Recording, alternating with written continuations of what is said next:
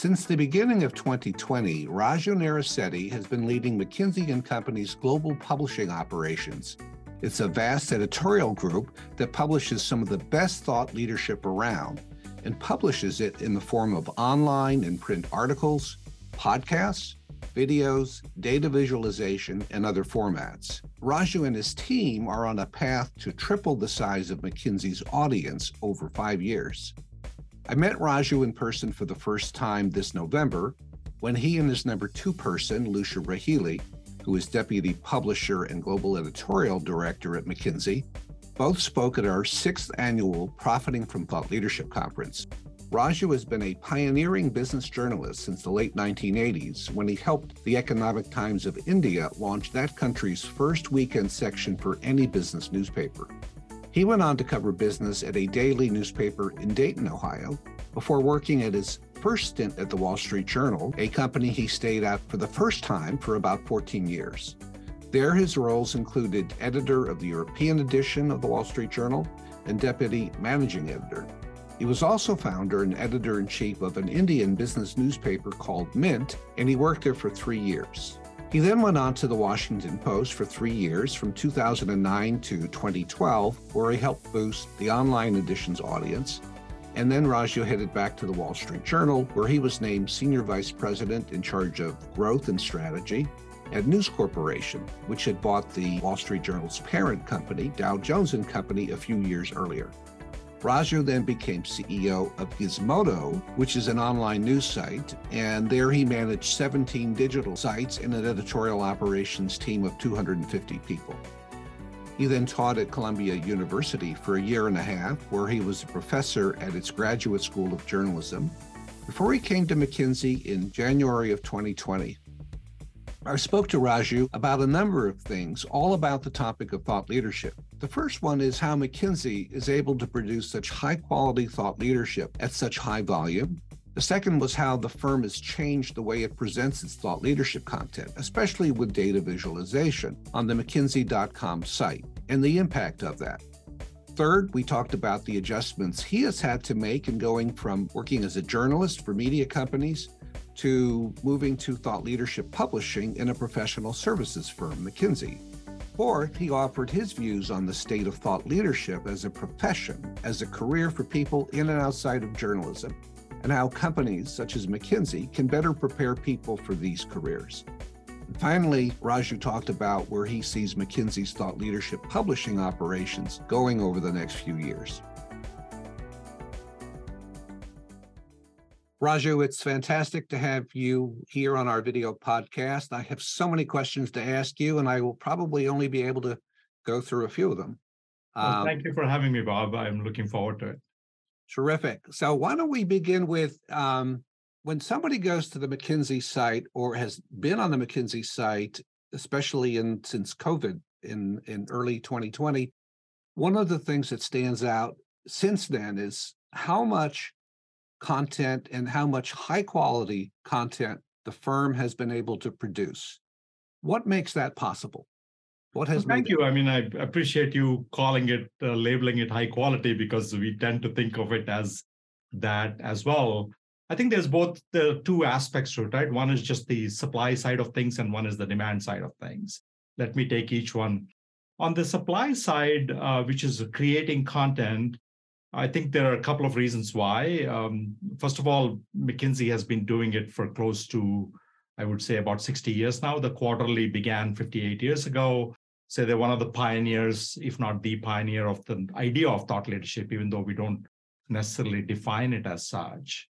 And I think it began with the simple idea that if you have good ideas and insights, and if you put them out there, that that's good for business you don't have to actually kind of you know use that as a traditional lead gen as many people directly do. And uh, so what that meant was that from a supply side it created this interesting pull which is how you do at mckinsey um, not perhaps when you just join it but as you move up the ranks to go from a ba to an engagement manager to an associate partner to a partner to a senior partner a fairly significant part of your measurement of your contribution to the firm is knowledge. Are you actually coming up with good insights and are you kind of putting it out there? So that has created a bit of a built in incentive for people to think about what lessons can I draw from a range of client service work I have done and kind of elevate that. And then, very smartly, I think um, they also created a group of people uh, who would then help kind of these are editors and these are people who can discuss with you and how to kind of then take the idea that you might have. So it has created a fairly steady um, supply. Uh, so we are not in a position where we are having to, a lot of companies um, want to do thought leadership, but they find that the executives are too busy actually doing their day jobs and they don't think of it as their day job. So you have to go beg and kind of cajole them into doing it. It never ever works that way. At McKinsey, we are in a very happy position of like people being measured by their contributions to business knowledge. And as a result, there's a constant stream of like, hey, I want to write about this, or I have an idea. Uh, we've done a bunch of client engagements and are able to draw some lessons. Will you help us turn this into a insights article? So the supply side has been fairly taken care of. The demand side um, has been interesting. Um, when COVID happened, the traditional McKinsey way of engaging with the world, which was like very personal, right? Meeting the CEOs and visiting them and talking about what we can do, pretty much disappeared overnight. And as a result, publishing, which was always good to have as a companion to what McKinsey did on the consulting side, became the only way we could tell the world that we can help them. And I think as a result, the demand for like wanting to put more things out there also soared. And because of the processes that have been in place for a very long time, whether, whether it's around risk and syndication and quality guardrails uh, and all of that, we were able to fairly dramatically increase the output, if you will. We actually I think the first year of COVID, we uh, more we almost doubled the number of articles we were publishing with the, exactly the same team. The quality, I, I think that aspect of it comes from the recognition that we are not trying to just inform our audiences. Uh, I think the whole mission of McKinsey Publishing, I would say, is um, we're trying to solve problems. So we think of it as this journey from insights to impact. So when you look at a piece of uh, uh, thought leadership, if you will, we're constantly looking for is this actionable? Are there things here that somebody who's reading it can apply to their own situation? What you will rarely find us doing is being prescriptive, right? Telling somebody this is the way to do it. Oftentimes, most McKinsey content tends to be scenarios saying here are four or five different ways of doing it. And if your particular situation seems to be this, perhaps this scenario is best for you. And leaving it up to the audience to kind of figure that out. I think, Bob, most people don't realize that one of the biggest challenges in thought leadership publishing, especially at a place like McKinsey, is that first of all, the creation is being done by people who are really, really experts at what they're doing. Right? They know this topic very well. They've like done multiple years of work on this. So the challenge there is to kind of sometimes lift them out of the granularity of what they're doing. But the other side of this is also our readers. We are aiming for not a very generalized audience but typically um, uh, vps and above general managers and vps and all the way to the board but these are also people who have a fairly good understanding of that topic. So the challenge then is to kind of not, then you're not dumbing it down, but you're trying to kind of distill the lessons and make sure that when somebody who's a CFO reads something about valuation, it doesn't feel like we are talking down to them, but it feels like we are helping them apply it to a situation. And that's the magic, I think. And over the years, I think McKinsey has done a pretty good job with it and built up an audience. And um, oftentimes people do turn to us first, I hope, um, before they turn to others. Yes, yes. I mean, I think your your CEO book, CEO Excellence book, exemplifies what you're talking about. I mean, there are a number a number of books aimed at CEOs and published over the last 20 or so years, right? But this book has done exceedingly well. I think, as a bestseller, right, as a business bestseller, and it's um, it's mentioned all over the place, the book and and some of the material. McKinsey's book, CEO Excellence The Six Mindsets That Distinguish the Best Leaders from the Rest, was authored by three McKinsey partners, Carolyn Dewar, Scott Keller, and Vikram Malhotra. The book hit the market in March of 2022. It was based on 20 years of data on 7,800 CEOs from 3,500 publicly held companies in 24 sectors and 70 countries. The authors also interviewed 67 CEOs at financially successful companies, including Microsoft's Satya Nadella, Netflix's Reed Hastings, and JP Morgan Chase's Jamie Dimon. The book has been on a number of bestseller lists, including the highly coveted New York Times bestseller list. And so that's obviously among the most sophisticated audience, executive audiences around CEOs, the people running, you know, big firms, mid-sized, big firms, small firms especially the big ones. And so catering to those people who are among the most sophisticated people in business, you know, cannot be easy. And I, I guess I imagine it's easy to dumb things down and to insult the intelligence of somebody at a CEO level. At the same time, they many of them are not aware of some arcane technical complexities, things like metaverse, right? They've heard about it, they're not really there you know to to um you know to try to dissect is the metaverse real for our company? using that as an example. So so it's got to be a, a, not an easy audience to write for. Yeah and i think one of the myths about thought leadership especially for those who are outside it is that they think of it much more perhaps as like an extended version of public relations or corporate comms what they don't understand is that really good uh, insights are often based on a lot of original first party data. And I think that also separates us from a lot of others who write about it, where just to give you an example, um, McKinsey Global Surveys, we have a panel of close to 30,000 executives who give us first party data. And out of that come out a lot of insights.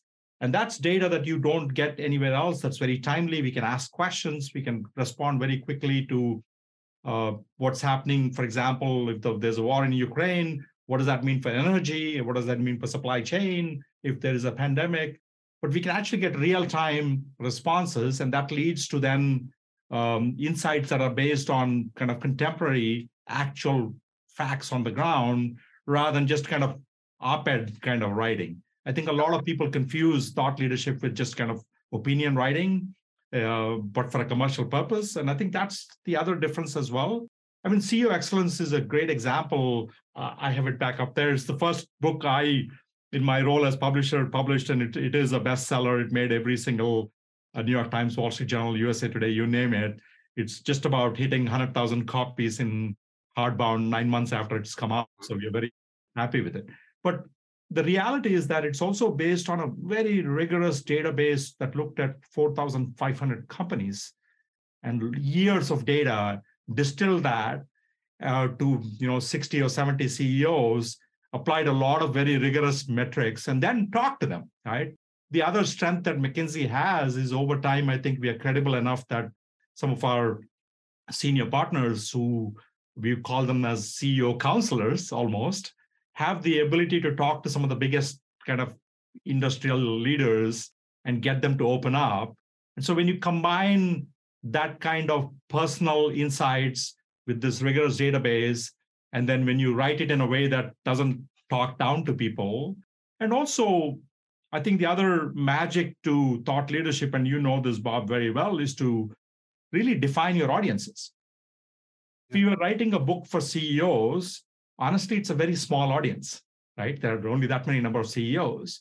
But the way to think about a book like this for us is the concentric circles of audiences, right? A lot of people aspire to be a CEO. Oftentimes, these are fresh MBAs who think that 20 years out they will become one, or it's the C-suite. And so I think the way to think about publishing at McKinsey is to think about like who the audience is, and are we kind of providing them enough information but again, I go back to my original point, which is we are not just about informing people, we are about helping them solve their problem. And if we keep that in mind, I think uh, we tend to be successful in bringing people back to us. The next time they have a problem, they come and say, let me see if McKinsey has published something on this. Yes. So CEO excellence. Um, and I, I don't know, you know, what went into the book. All I see is what you know, the final product. I guess. I think it would be interesting to know, you know, uh, how long it took to do the research for that book, how to do the analysis, to do the the writing. You know, just to give people a sense of.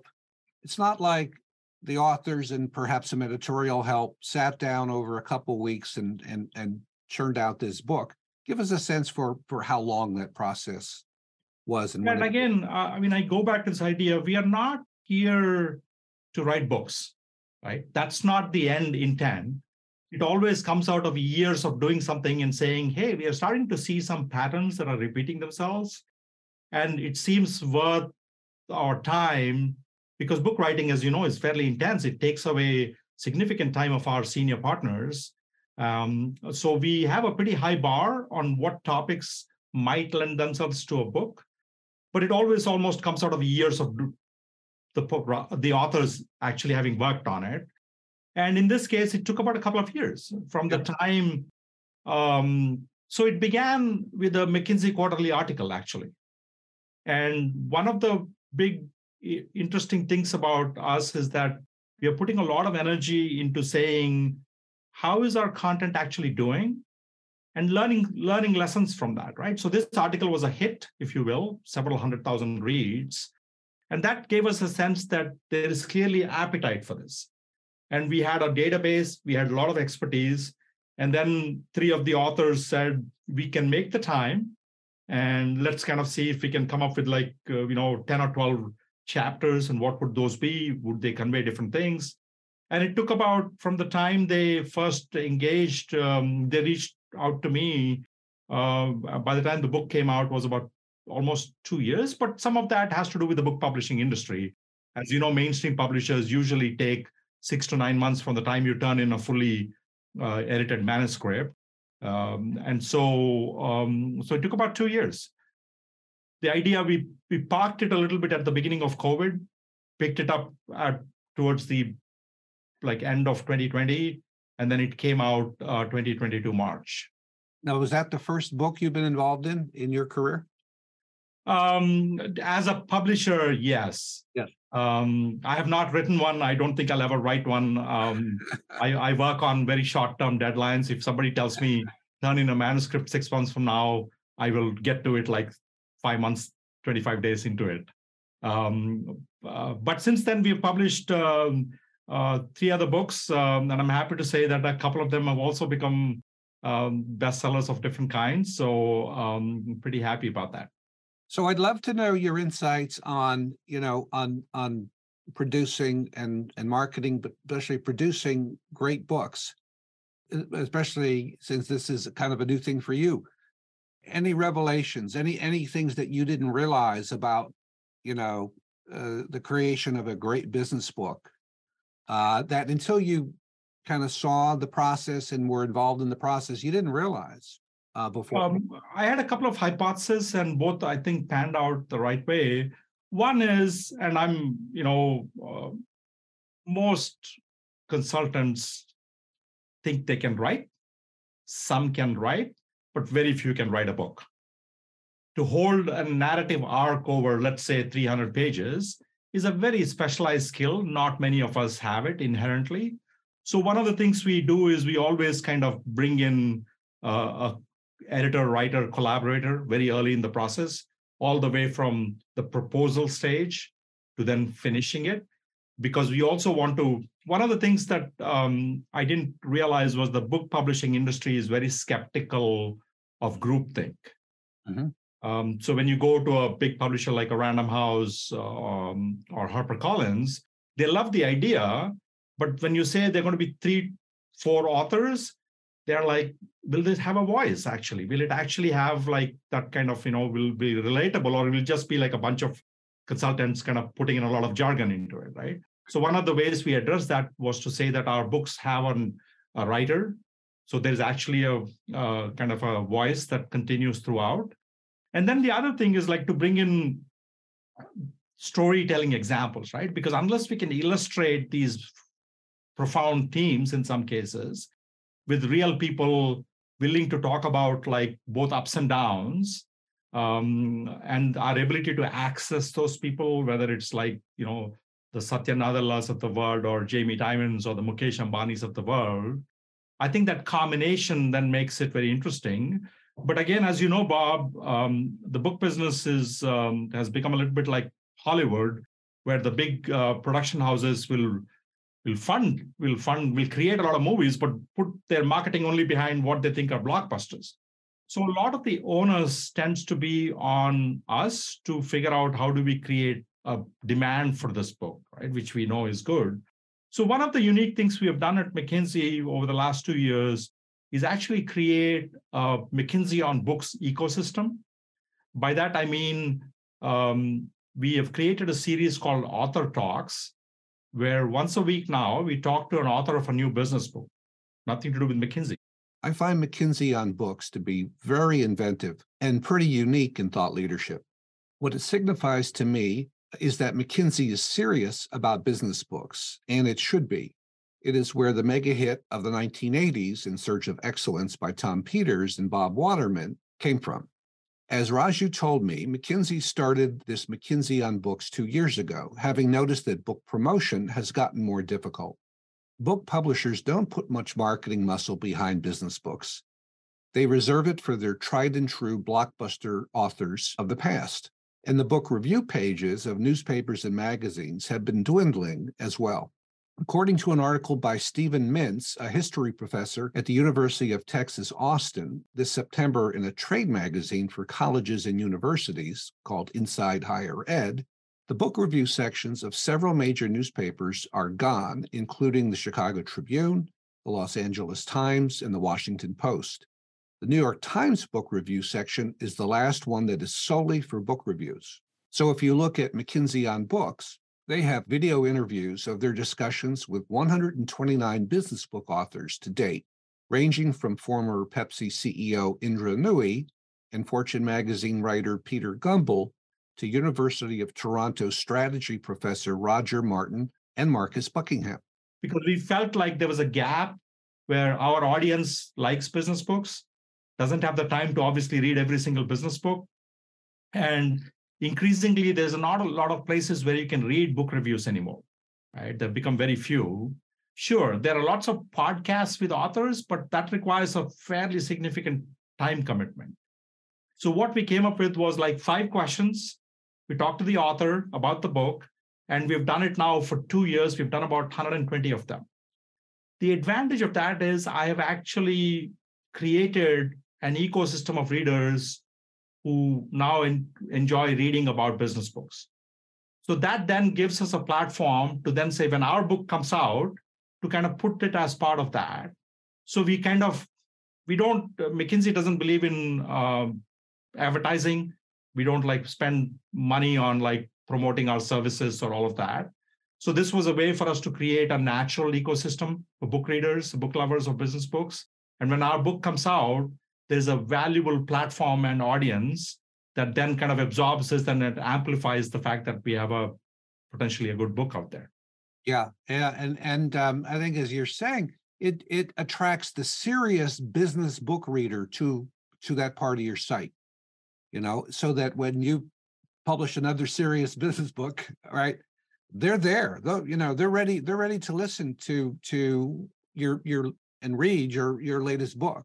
Yeah, we've created a habit, right? We've created a habit of every week telling people that there's any conversation with an interesting, uh, interesting conversation with an author of a new business book, right? And it's, it's the thing that I spend a lot of time thinking about is how do I respect the one single non-renewable resource my audiences have, which is their time so we are we try to be succinct. We try to kind of kind of get in and out give them something actionable.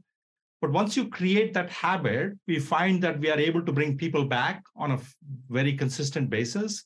So i'm not spending a lot of time chasing new audiences. I am absolutely chasing new audiences. But because i have the ability to kind of bring people back on a consistent basis, I have a fairly large audience that's built in. Yes, and this I think goes all the way back to, as you said, 1964, when McKinsey Quarterly started to build it. Obviously, at the time, a print audience, and then print and online, and a, a pretty.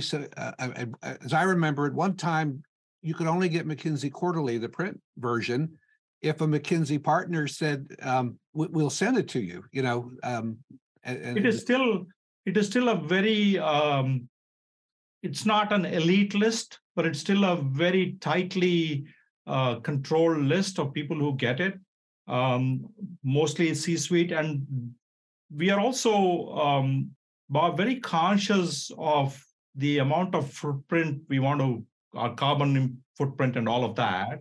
So we want to make sure that like we are sending it to people who really want it and sending it from people who really want to send it. Yeah. There's no point in sending 25 copies to an office and they're just lying around in, in the reception. So we're very careful about that. And if anything, I think we we are increasingly trying to shift that audience to a much more of a digital audience because I think all of us need to do what we can for the planet. Um, so in that sense, we are doing that. So it is a fairly uh, controlled list of people who can get it.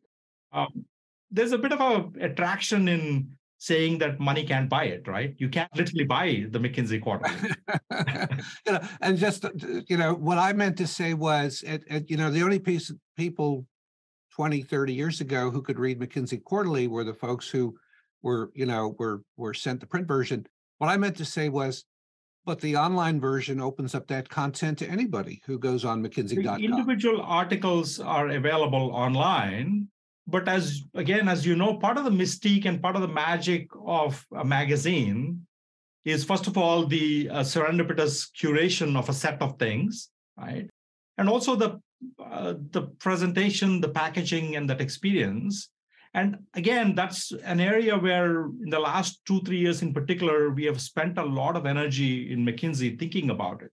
And the reason for that is fairly simple.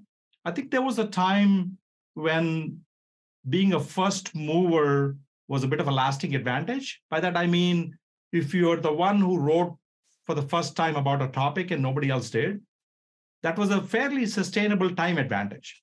I don't think that's the case anymore at all, actually, right? Because there is not really a topic that folks are not writing about. Let's take sustainability, for example, right? Sure.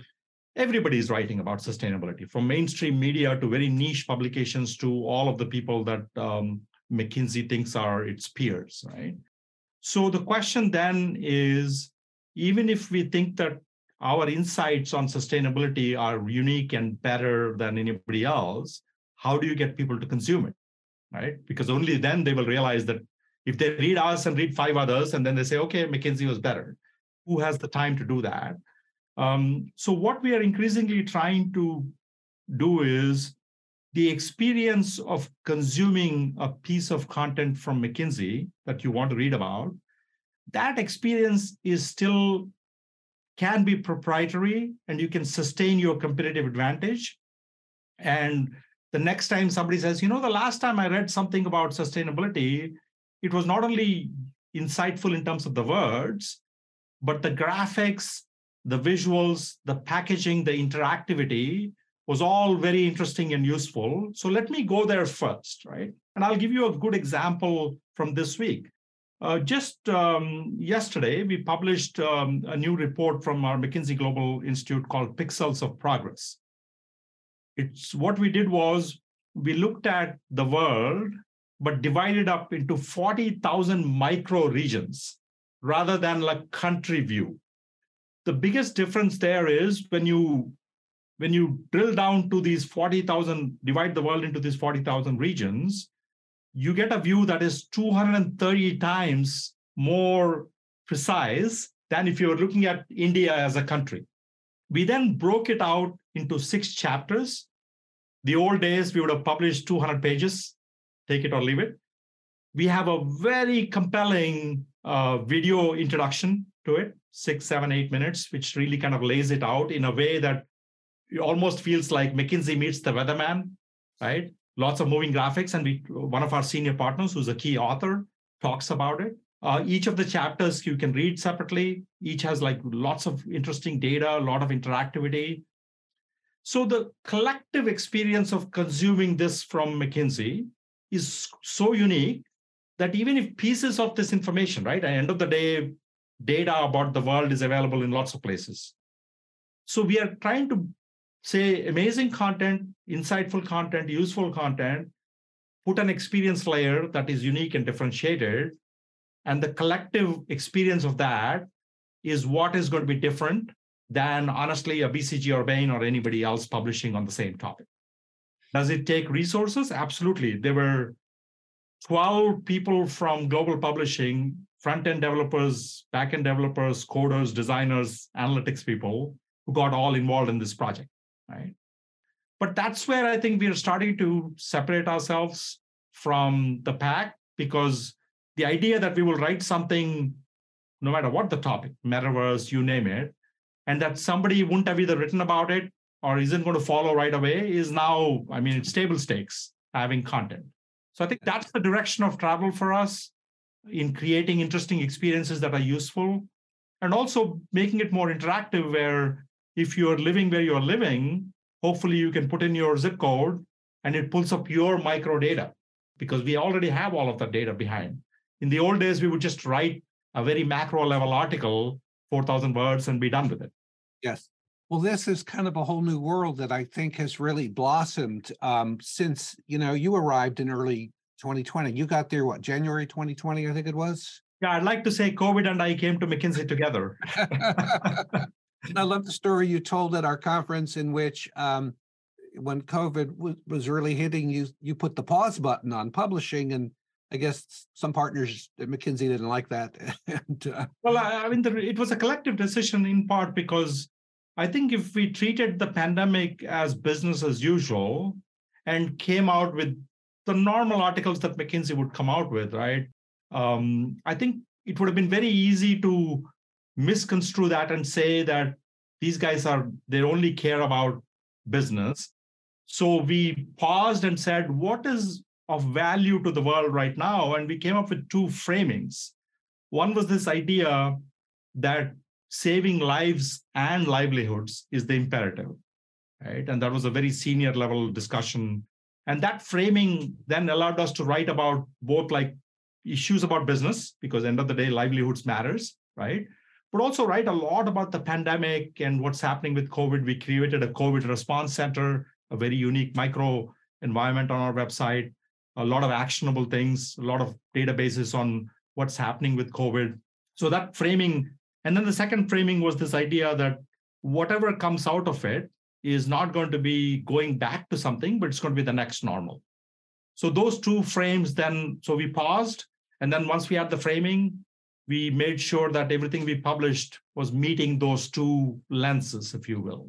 Yeah, it's fascinating because one of the things I remember from that time, and it's interesting people remember, but one of the things I remembered were the videos that you did of people talking about how COVID had it, obviously in most cases really altered in a bad way their their lives this was not a business discussion this was just about how covid had worsened their lives and and i re, i remember that till this day um, because these were these stories told by yeah, people, real people all over the world people. like these, video, these were right. riveting it's like these were riveting stories and, and that's i think that was um, that was a little bit of a turn in um, in the direction of travel of um, McKinsey Publishing, where I think we realized the value of storytelling. Like all thought leadership, Bob, and you know this, we operate under very significant constraints um, of not being able to talk about clients, not being able to name names, right? Which makes the writing sometimes feel to an outsider somewhat ponderous. But what a lot of people don't realize is that if I were in my old job at the Wall Street Journal or the Washington Post, and if I were writing an article about something new that was happening in e commerce, I could simply say, like Amazon, and most audience will get what I'm saying. But in our case, we don't do that because it's entirely possible that Amazon is, was, or could be a client. And so we tend to tend to then write around that idea a little bit so it sometimes feels like we use dollar words for penny ideas, right? Um, so this is another way for us to say that while protecting the syndication risk and the complexities of all that confidentiality, if we can create better experiences with McKinsey content, that then overcomes the fact that you know the writing tends to be somewhat serious. Yes, yes, and to address the the the you know the the difficulty of name dropping of Fortune 500 companies. Um, I guess unless what if it's public if it's something the company has said publicly, uh, you'll th- that would be used. Uh, I think it, it's a combination of things. One is that uh, historically we've always emphasized client confidentiality, so that still remains very paramount to us. Um, we are getting a little bit looser about um, loosening up a little bit about telling more stories about ourselves um, bit more firm narratives and things like that. But they often come with like making sure that who we are talking about is also comfortable with it. There are examples like, for example, one of our um, case studies, as we call them, uh, about how we helped um, use AI um, and digital for a team that eventually won the America's Cup. That was an amazingly compelling story but you can imagine the possibilities of storytelling with that, right? We just created like really compelling visuals, motion graphics, and then told the story of like the use of technology in helping a business decision. Fascinating. So I'm going to skip to the fifth question um, on my list, and then I'm going to. I would love to talk, get your views on your shift from the media to to the world of professional services. But but the fifth question is about how do you how do you see McKinsey's thought publishing operations, both the content creation and the experience, changing over the next uh, few years? I think it's not going to substantially change from what I talked about, where the value proposition is still insights to impact, that you will read something from us or you will experience something from us and feel like I can actually apply this to my problem. And we will continue to remain non prescriptive because we understand that you know what your problem is and we can provide different solutions. I think where um, you will see us do more is not just talking about existing problems, but getting ahead of it, right? In kind of saying, what does 2030 or 2050 look like? And where do we think things are headed? And what can you do about it? So that's going to be, I think, um, uh, more forward-looking stuff for sure. Clearly, a lot more emphasis on storytelling, narrative, and making sure that it's engaging. Because again, um, at the end of the day, the only thing I'm competing for with everybody else, I'm not competing with BCG and Bain, and uh, you know, I am, but I'm not. What I'm really competing for is the one single non-renewable resource you have, Bob, which is your time if I can get five more minutes of your time, right, then it's a win for me, right? And how do I get that? So I'm spending a lot of time thinking about that. The other area I think where we are increasingly connecting the dots a bit more is around this idea that who's reading us, right? I mean, publishing is the top of the funnel, if you will. We bring a lot of audiences to all things McKinsey. Um, but we're also kind of wanting to make sure that uh, we are connecting that with like our internal databases, who's reading us, and are we providing them value, and are we providing them a 360 view of it, right? Because I don't want to spam you if I don't know who you are. So I want to get to know who you are a little bit more so that I can respect your time and personalize it for you. So I think you'll see more personalization come in as well. If you you can already, if you follow our Insights app, you can really personalize it now. Uh, but on the desktop, it's a little bit challenging. Uh, but I think there'll be more technological progress on that front. And at the end of the day, we have to um, have really good writing and good editing. That doesn't change the core of what we do as McKinsey Publishing. Um, in the short term, I have a feeling that, like uh, most organizations, 2023 is going to be challenging. The world is uh, entering a phase of extreme uncertainty that we haven't seen in the last couple of decades. And I think we all have to make sure that uh, um, there is, first of all, significant ROI to what we do, but get smarter at how we do what we do, manage both the demand and supply um, side of things. Uh, so I think in the short term, it'll be much more kind of uh, making sure are we being efficient um, and are we kind of doing all the right things for our audiences. But there's a saying that we are using increasingly at McKinsey, which is that, um, and this comes from um, uh, a Brazilian um, Formula One driver, Ayrton Senna, who kind of says that um, you can't pass 15 cars in summer sunny weather, but you can pass pretty much all of them when it's raining. so I think next year is going to be rainy, right? the recession, um, the ongoing war in Europe, the energy crisis, uh, a lot of questions around where is globalization going. So it is cloudy in parts of the world. It is going to be raining. We don't intend to not just sit back, but we want to help our clients pass um, their competition. But along the way, we want also to kind of make sure that we are passing our competition too. Not that in publishing there are many areas where we we are behind, but we want to maintain the lead. Yeah, yeah I love that.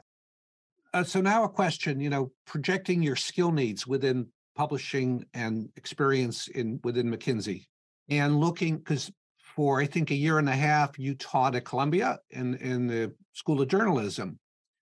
Do you think, based on your Columbia experience or maybe knowledge of other universities and their schools of journalism or communications, do you think the I guess to me they're kids.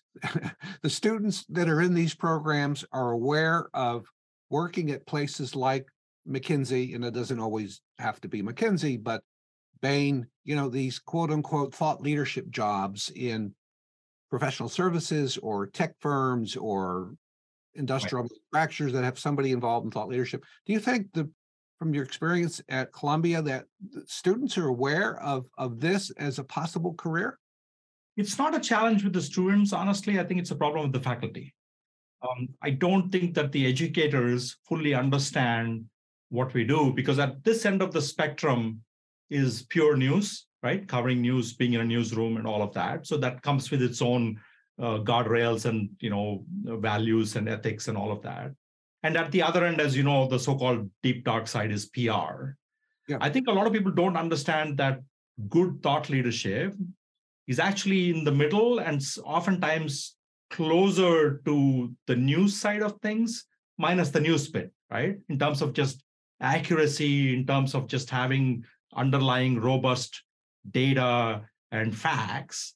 And I think there is that myth that most thought leadership is just commercial. All it's doing is trying to sell things, right? I often tell people, have you read a McKinsey article? Because if you read one and show me where McKinsey is even mentioned in it, then I would want to have a discussion with you, right?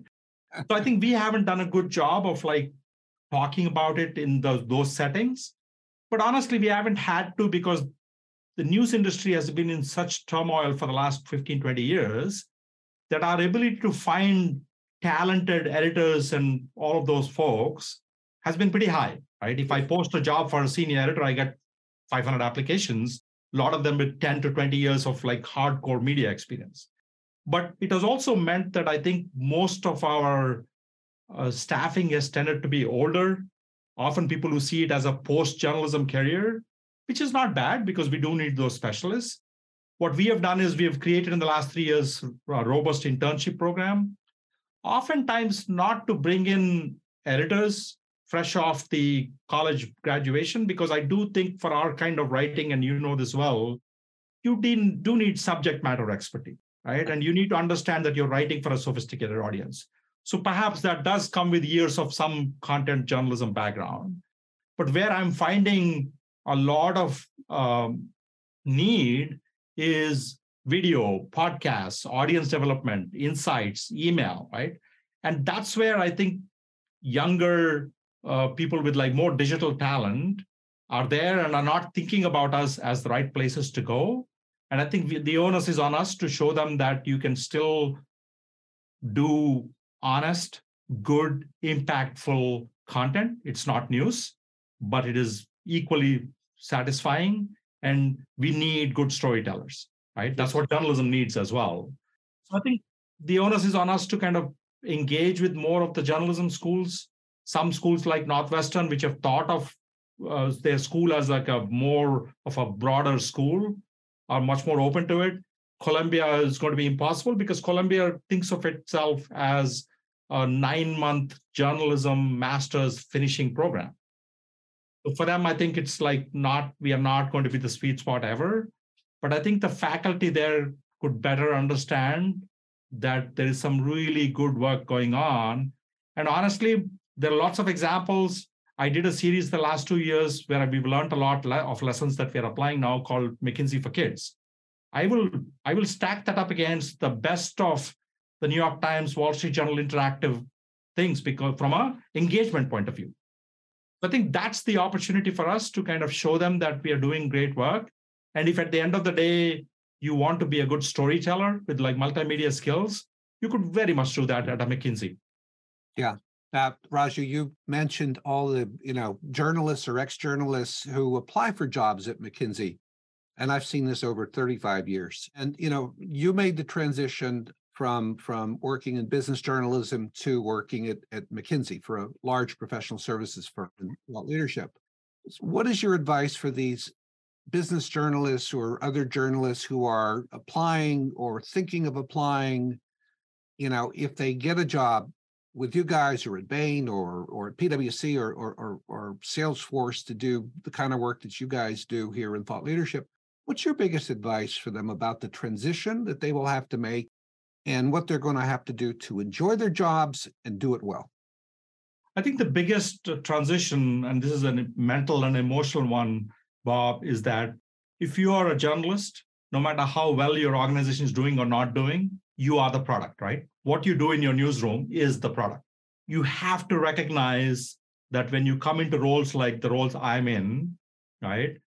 I'm equally valuable, but I'm in support of the main product, which is consulting. And it's a real mind shift that to go from being seen as the center of gravity to kind of coming and saying, what I do helps the center of gravity continue to grow. And honestly, it's tough adjustment. Mm-hmm. And so I spend a lot of time when I interview journalists for roles that we've filled in the last few years, really emphasizing that, saying that, are you sure that you're ready for that? Right. Because uh, you do find that um, you bring a lot of value, and we are professionalizing our uh, firm functions like anybody else's in a very meaningful way, bringing in some really great talent. Uh, but you have to recognize that at the end of the day, we are in service of our consulting. It may not be obvious, it may not be directed, and McKinsey, it is actually um, it is not a lead gen kind of a publishing model at all.